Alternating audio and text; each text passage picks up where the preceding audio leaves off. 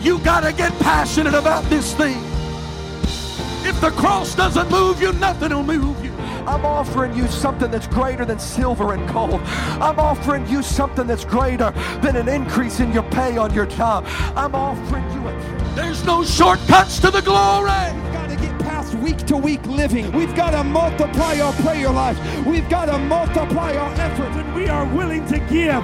God will always give it back to us in good measure that is pressed down, shaken together, and running over. Hey, thanks for checking out our Christian Life Church podcast. You will be hearing from one of our pastors or guest speakers, either at our Frankfurt or Lebanon campus. Prepare your hearts and your minds to receive a word from God. Thanks for listening. Enjoy and receive this message.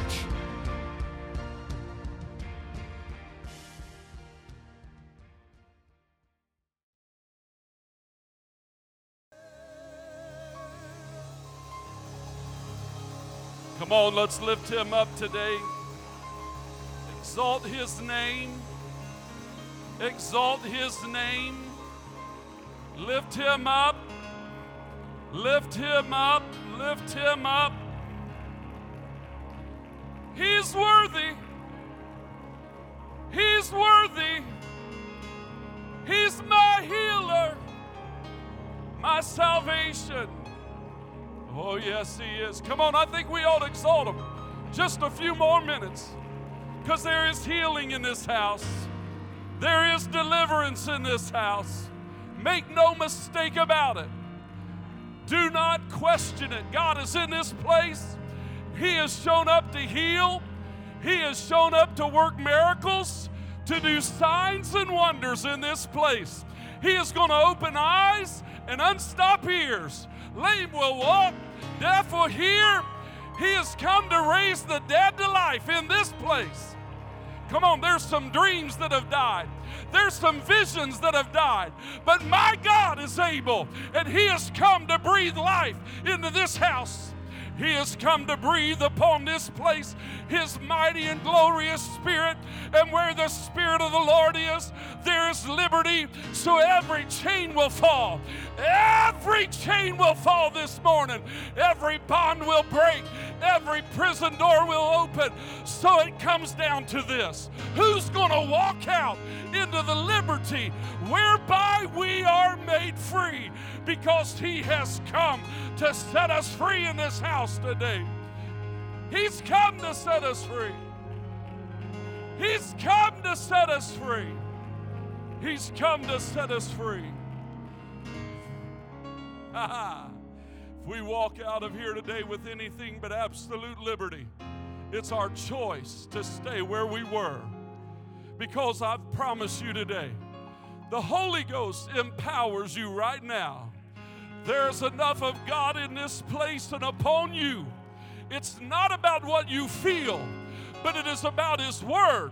And his word says you're healed. His word says you are free. His word says you are liberated. And so now you've got to act upon what the word of God says. You're healed. I don't feel healed. But receive it, accept it, and let God do it in the name of Jesus right now. I wish everybody with a troubled mind would just begin to receive deliverance in your thoughts right now. Come on, come on, come on. I rebuke depression. I come against despair.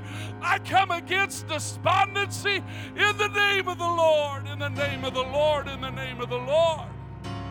If you got a problem in your body, begin to claim it in the name of Jesus right now. In the name of the Lord. Say, I still feel the pain, but the pain does not negate his word. I still feel the symptom, but the symptom does not negate the promise. Which are you going to believe, the symptom or the word? You're going to believe the pain or the promise, but you got to choose. I can't do it for you. Your pastor can't do it for you. Even God can't do it for you. But if you will step out on the word and say, I'm healed. Ah. Woo! Hallelujah. Malachi chapter four, verse two. My God in heaven, Holy Ghost bomb has gone off in this place today. The presence of the Lord is here today. Jesus. Ha. He's here. His glory is here. He has come to do something amazing. I want to add my words to those quickly by saying thank you for the privilege of being here, not just in this house, but in your marriage seminar this week. We were blessed. Amen. And to meet so many new faces. Wow, what God is doing in this house. Oh, my word. Do you see that? Do you see what God's doing?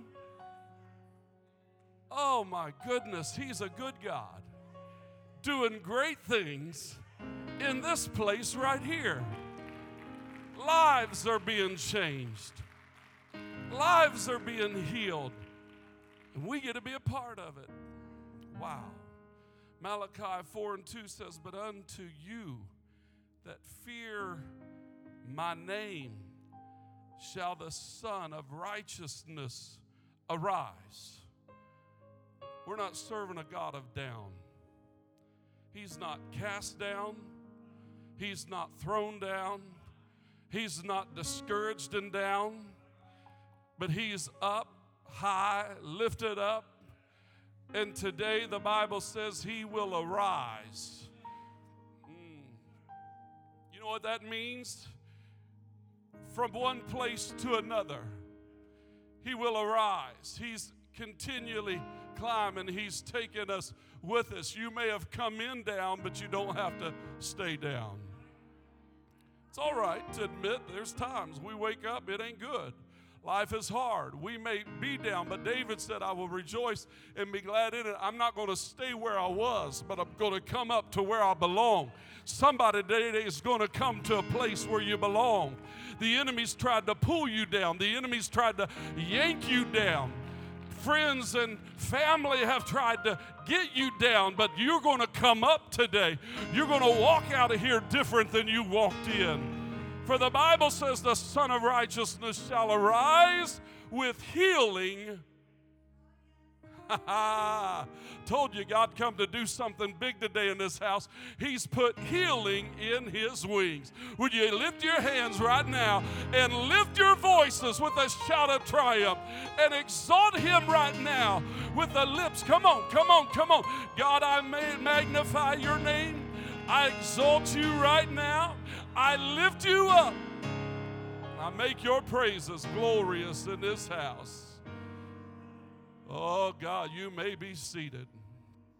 Love what we were singing today, that song, A Miracle Can Happen. A miracle can happen. That is the song that was playing on the radio, brother, uh, uh, Sister Jordan, when we were uh, traveling across the north side of Indianapolis back toward the hospital where my son was lying in bed, where the doctor said he was a miracle to be alive and that he would most likely not live normal after his illness. We were making our way back to the hospital after a, a slight break and uh, to take up our vigil in the parking lot. And as we traveled across eighty-sixth Street, I, I was telling my wife, it doesn't make sense what the doctors are saying and what his numbers are doing. Something's wrong. There's there's something incongruous here. And, and, and it just doesn't all add up. And this song was playing. That song was playing over our radio. And, and and and as I was listening to the words, I'm not the brightest bulb in the box, it made me understand, hang on, I know why there is a discrepancy between what's going on and what the doctors are saying. I said, Chris, he is being healed right now. He's being healed right now. I said, it, w- he's received his healing. And, and, and that's, that's why it's not adding up. And we pulled into the parking lot of the hospital just a moment later. And as we did, we pulled him up on the screen of FaceTime. time, and he said, look at me, mom and dad.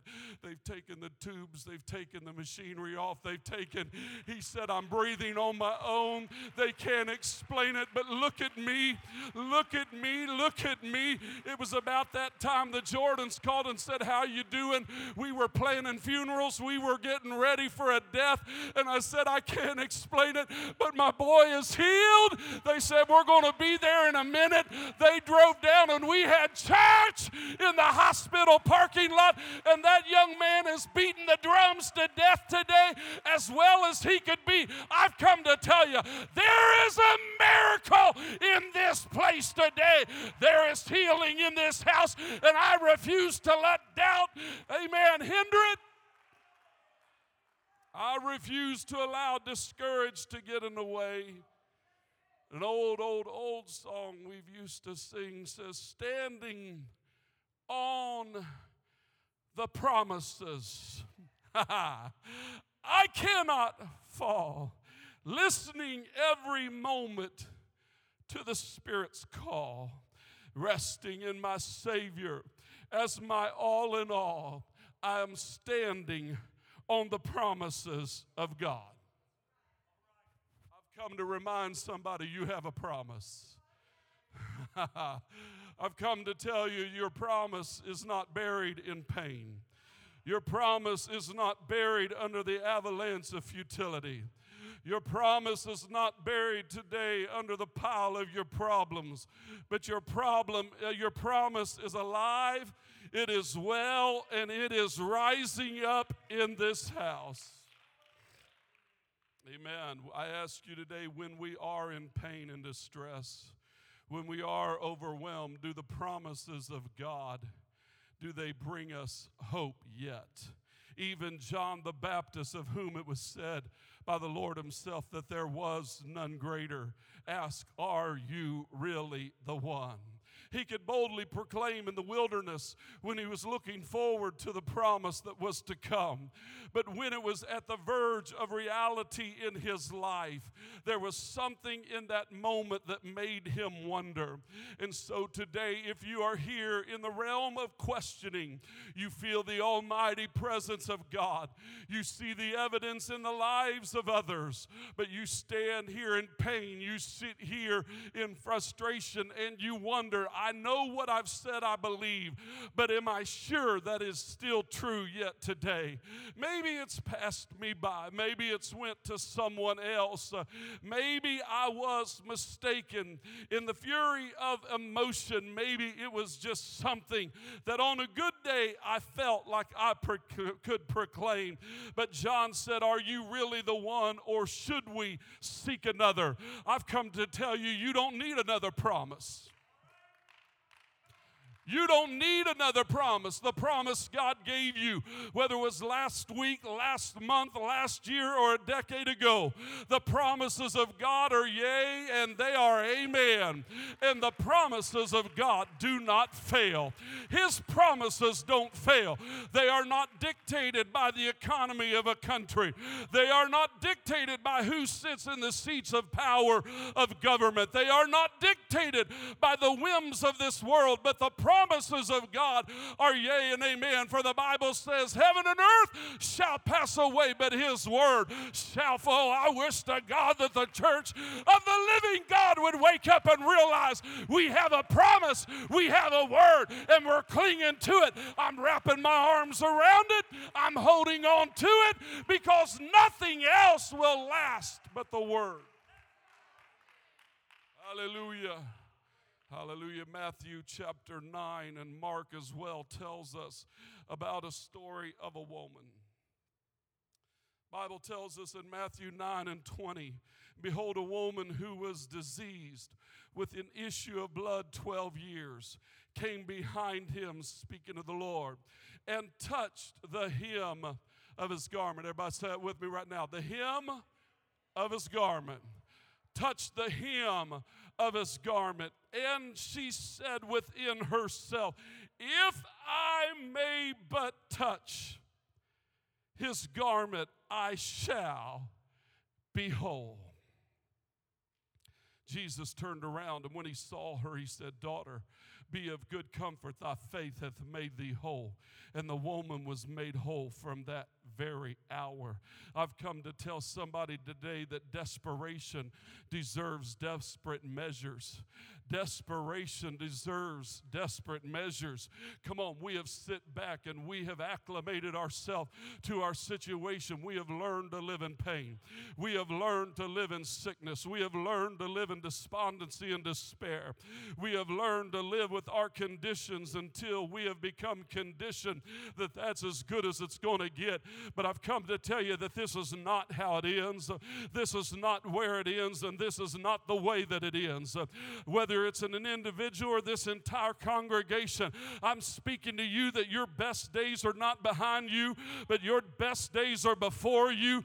This is the beginning. This is not the end. Hallelujah. This is the beginning, and this is not the end, because God is far from done in your life, in your family, in your situation, in this congregation, in this community, and in this county. If we could see today the potential of what God has for us and what He has planned for us, we would erupt in celebration, but we would also be intimidated by the magnitude of it. But I can promise you this one thing that I know, that He's not near done yet, and so it's time for us to come alive and shake ourselves awake to the reality that God is doing something amazing in this place yet today.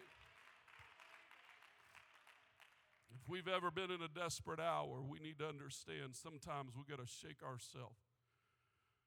Despondency, despair, depression, and otherwise, and come to the realization that our desperate situation deserves desperate measures. In other words, we're going to worship like we've never worshiped before. Yes, we are. We're going to worship like we've never worshiped before. We're going to pray like we've never prayed before. Not because we're pitiful, not because we're desperate in the sense of God, I, I can't, but we know He can.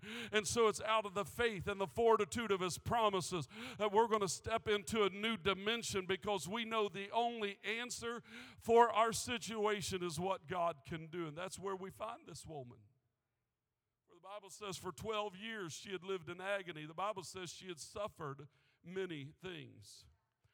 Uh, I, I, I, it's one thing to have a debilitating illness or a problematic situation, but but sometimes we find ourselves, the Bible speaks of the storms of our life, and it doesn't mean just one cloudburst that hangs over your head, but of the area of which we're speaking, it is talking about a series, one after the other, kind of like Job, when he kept hearing messengers say, not only have you lost your farm, but you've lost your family, you've lost, and one after the other. And it's, you know, if it was one thing, we could handle it. If it was two, we could struggle with it, but I'm talking about things that have come at us in such a succession that it feels like, will it ever end? It's never going to end. This is just the way. I, I tell you what, I'm coming at in the spirit right now. Amen. Some of you need to understand that whatever it is that's been going on in your life, in your situation, amen, this is not how it's always going to be, because the enemy is trying to convince somebody that this is just the way it is. Might as well get used to it. Learn to live with it. But that spirit is of the devil and not of God. And so I take dominion right now by the authority of the Holy Ghost against that spirit of discouragement, because that which has been coming against us, yes, it came, but it also shall go. It's a season, and seasons are here, but seasons leave. This is not how it's always going to be, but the sun's going to shine again, and the wind's going to blow the clouds away. And you need, need to understand, I may be enduring for the moment, and weeping may endure for the night, but joy's coming in the morning. We will, we will. We will rise again. We will rejoice again. We will shout again. And if we're going to do it again, we might as well do it now. If we Oh, you see, Paul and Silas knew the word that said joy's coming in the morning. But Paul said, why don't we shout now at midnight? I come to tell you, the same God that can work in the morning can work at midnight if we learn to worship in the midst of our despair.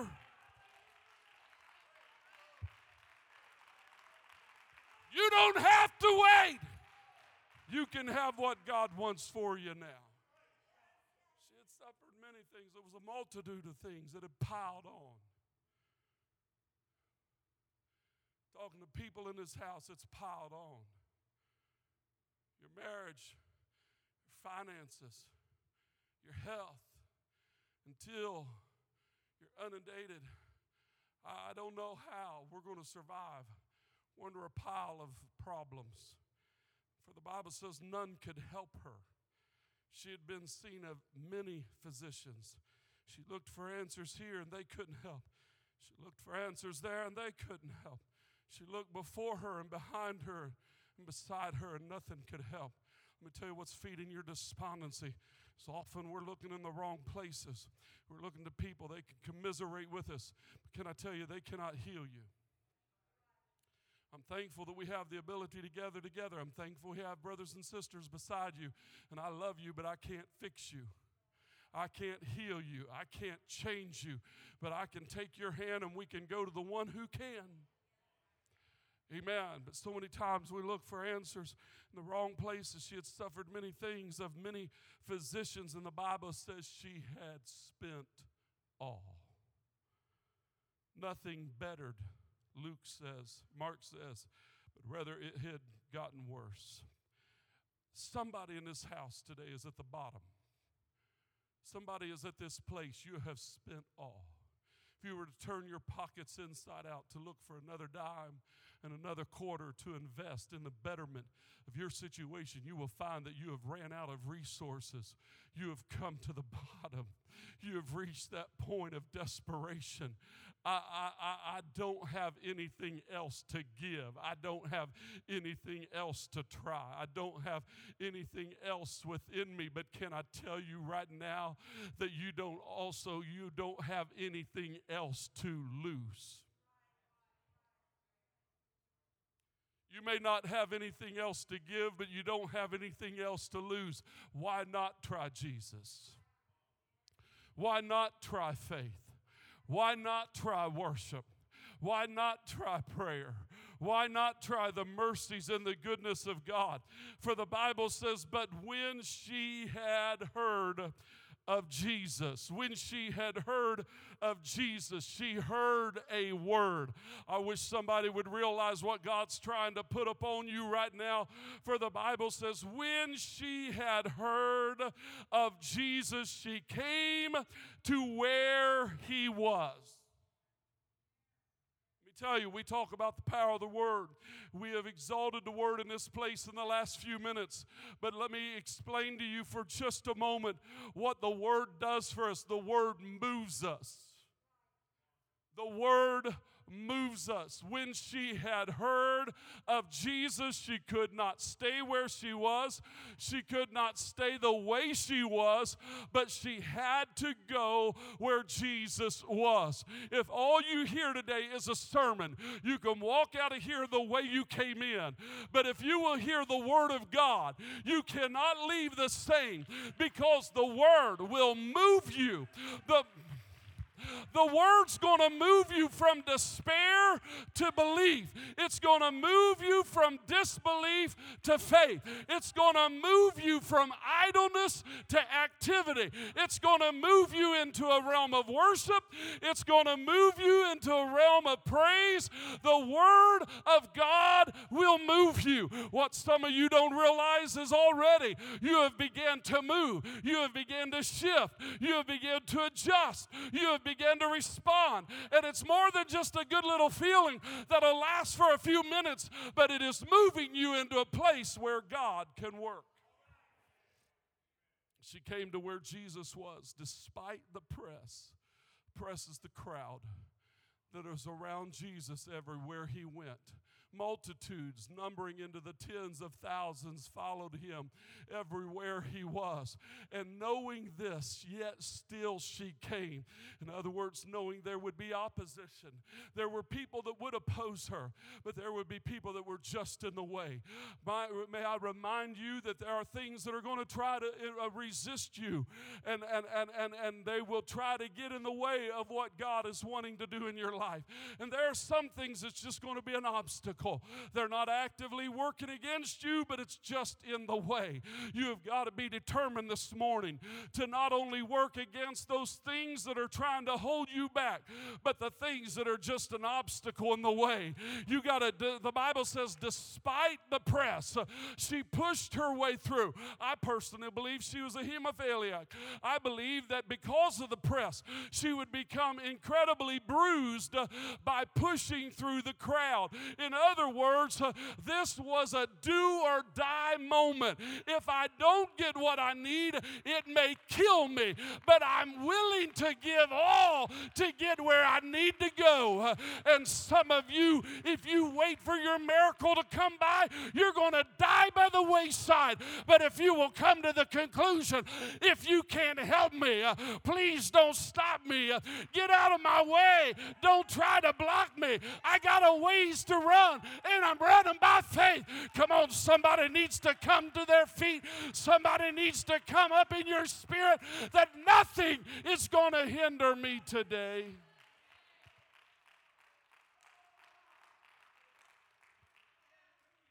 Through the press she came to where she touched the hem of his garment. Now, let me just tell you that this was not a random act. We've already heard in her account, she said, if I could but touch the hem of his garment. And we might wonder, where in the world did this come from? Is this the figment of an overactive imagination? Was she hallucinating on some uh, substance that the doctors had given her? She had some strange vision or dream that would cause her to be so compelled to do a thing that was unusual and unheard of. No. She was responding to the Word of God. Malachi was a prophet. He is in the canon of Scripture, the final one before the Christ. four hundred years of silence followed the last time that God would speak to humanity. But we find that Malachi was mainly an anonymous prophet whose name is only mentioned once. And it's the beginning of his writing as he's telling who's writing the book. Malachi's saying, Malachi, uh, that's me. By the way, if you don't know, that's me. I'm the, I'm the one telling you what God is trying to tell you. He was a contemporary of Ezra and Nehemiah and other those who came out of the exile of, of, of the seventy years with Daniel and all of that, and, and they are returning back to their homeland, and they are rebuilding, and it is the purpose of Malachi and his writing to remember, remind Israel of two things. He wanted to remind them, you are coming out of a people who have adopted you, who have changed your name, who have changed your dress, who have changed your culture, who have changed your diet. He was speaking perhaps to a generation that had never heard the, the sounds of worship in the temple. And he was reminding them, there's a way to worship God. There's a way that we live for God. There are the laws and the ways of God that we must remember. And he was reminding them of their ways. But he was also letting them know one other message, and that was that it wouldn't always be this way, but there was one coming called the Messiah, and they would not always be the returning exiles coming back to an impoverished nation of which everything that had ever glittered with gold was now buried beneath the rubble of destruction. You see that which is needing to re- be rebuilt, but I, I want to tell you, he said, that there's one coming. He, he, he's going to rise up out of obscurity. He's going to come out of a place place where some would say nothing good can come. But when he comes up out of obscurity, uh, the Bible tells us that Malachi said there's going to be healing in his wings. Uh, there's going to be healing in his wings. Uh, there's going to be healing in his wings. Uh, there's going to be healing in his wings. Now, may I remind you that the scriptures which we read were translated in the Old English uh, out of ancient languages, and we don't speak like we did four hundred and some years ago when the Bible was written as it is. You see, those authors put, put down in this translation that there would be healing in his wings, but they understood at the time that the wings of which they spake of was not that which were the appendages of birds that would allow them to soar in the sky, but rather the wing of the, which they spake, it is the edge, or it is the border, it is the hem of a skirt. And so Malachi I said, there's one coming that's going to have healing in his wings.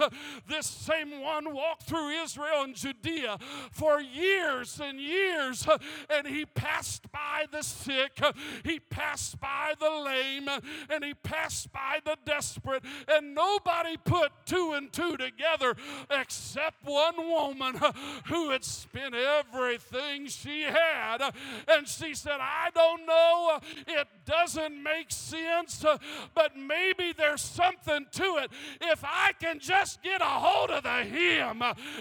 My God in heaven, that's what somebody has got to do in this house today. Come to the conclusion, I may not even see his face. I may not even hear his voice. But if I can get a hold of the edge, if I can just get the edge of what, oh, Jesus, help me. I wish to God somebody would come to the conclusion, if I can but touch him, I will be made whole.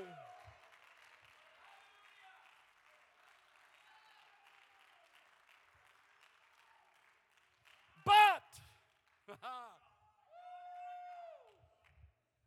if she is living a promise off of the words of Malachi, who is Malachi's reference? Because Malachi grew up hearing the words of the prophets like Isaiah. And Isaiah said, in the year King Uzziah died, I saw the Lord. Isaiah was a prophet. He was also a prince. He was part of the royal family.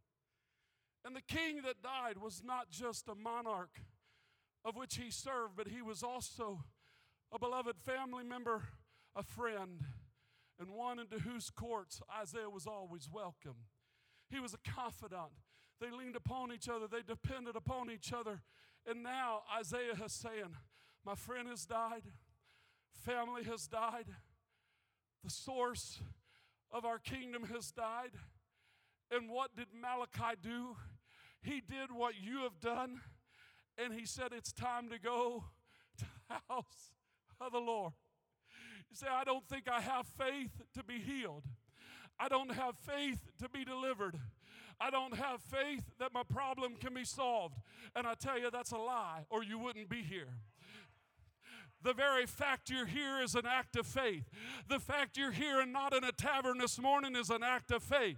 The fact you're here and not in the arms of a illicit lover is an act of faith. The fact that you're here and not running away from your problem is an act of faith. The fact you're here and not home in bed is an act of faith. So the voice that's telling you you don't believe, you don't have faith, he is a liar trying to tell you that you can't receive what God has for you. For we know with Without faith, it's impossible to please God. But I've come to tell you, God is well pleased in you because you got up with that aching body. You dressed that hurting body. You brought that broken family to the house of God despite what you said last night, despite how you felt this morning, despite what happened last week. You came back, you came back, you came back. And that is enough faith for God to open the windows of heaven and pour out blessings that you can't contain. So if you got enough faith to show up, you got enough faith to be healed. If you got enough faith to come in those doors, you got enough faith to be reconciled. You have what you need, or you wouldn't even be in the room.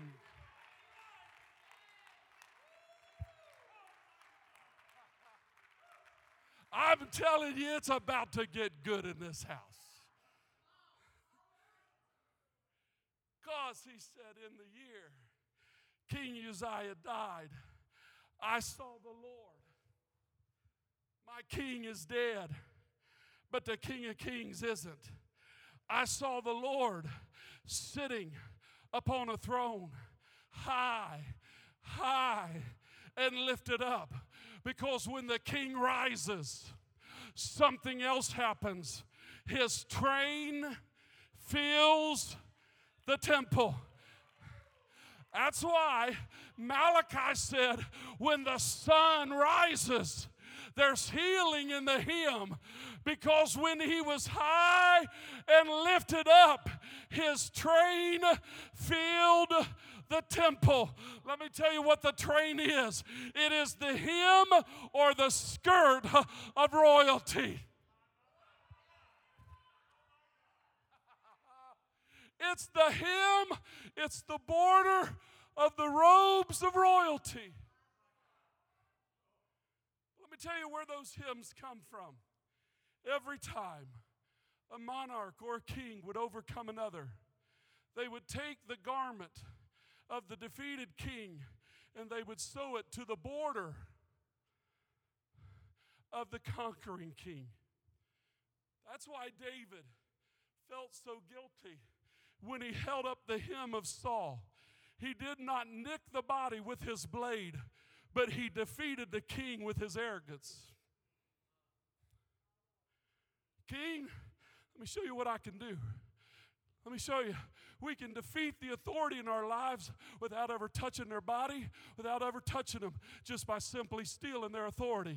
And David was waving Saul's authority on the other side, saying, look what I could have done to you.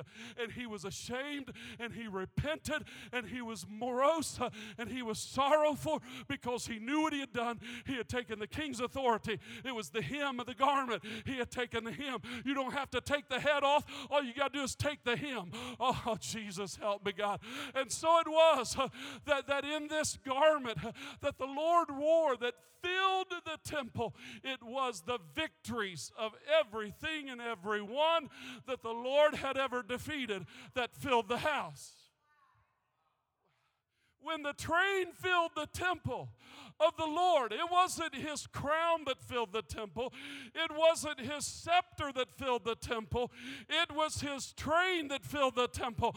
Let me tell you what we've been feeling around here today. It was the train of the Lord. It was the victories of God.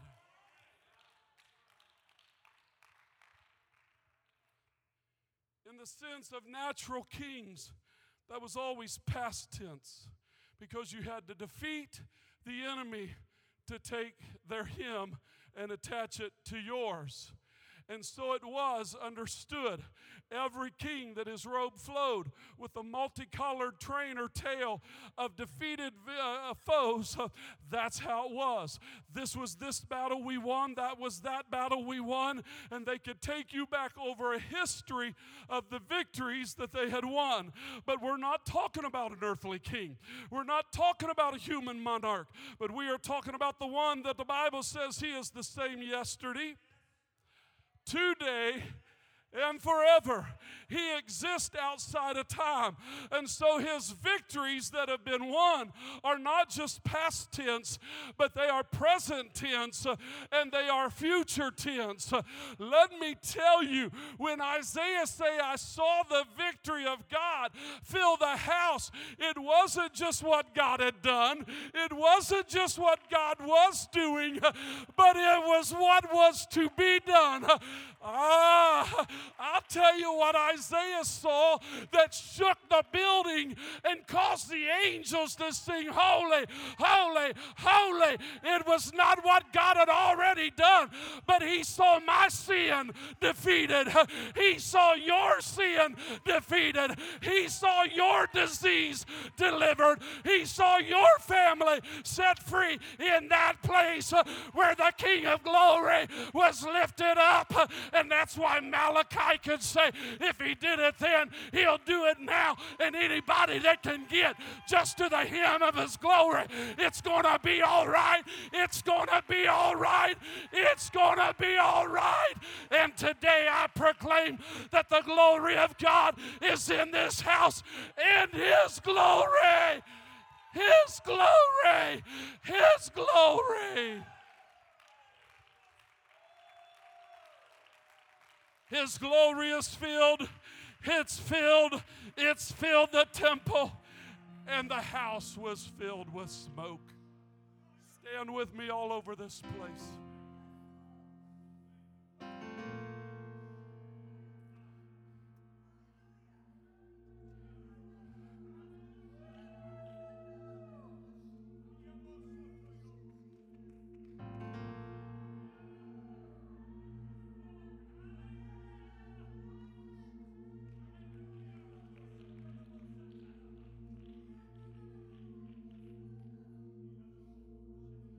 Saw the Lord sitting on a throne high and lifted up. His train filled the temple and the post and the post and the post began to move at the word,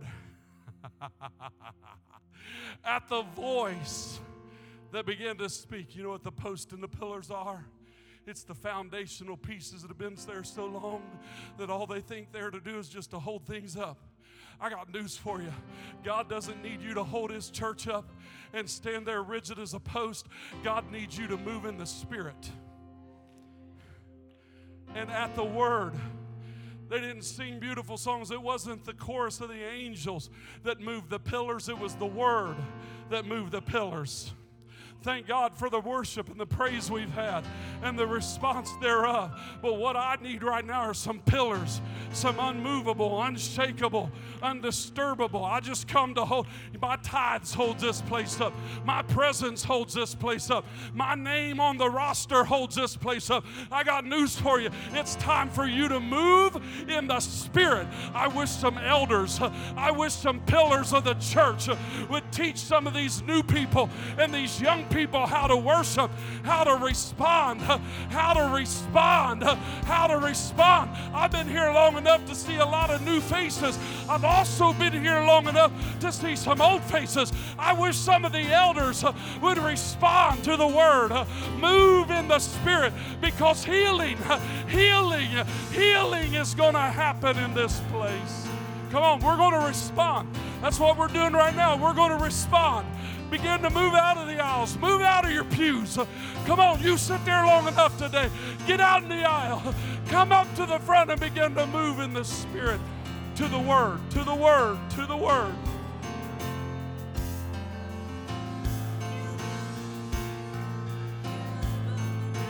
Come on, come on, come on. Respond to the Word. Respond to the Word. Respond to the Word.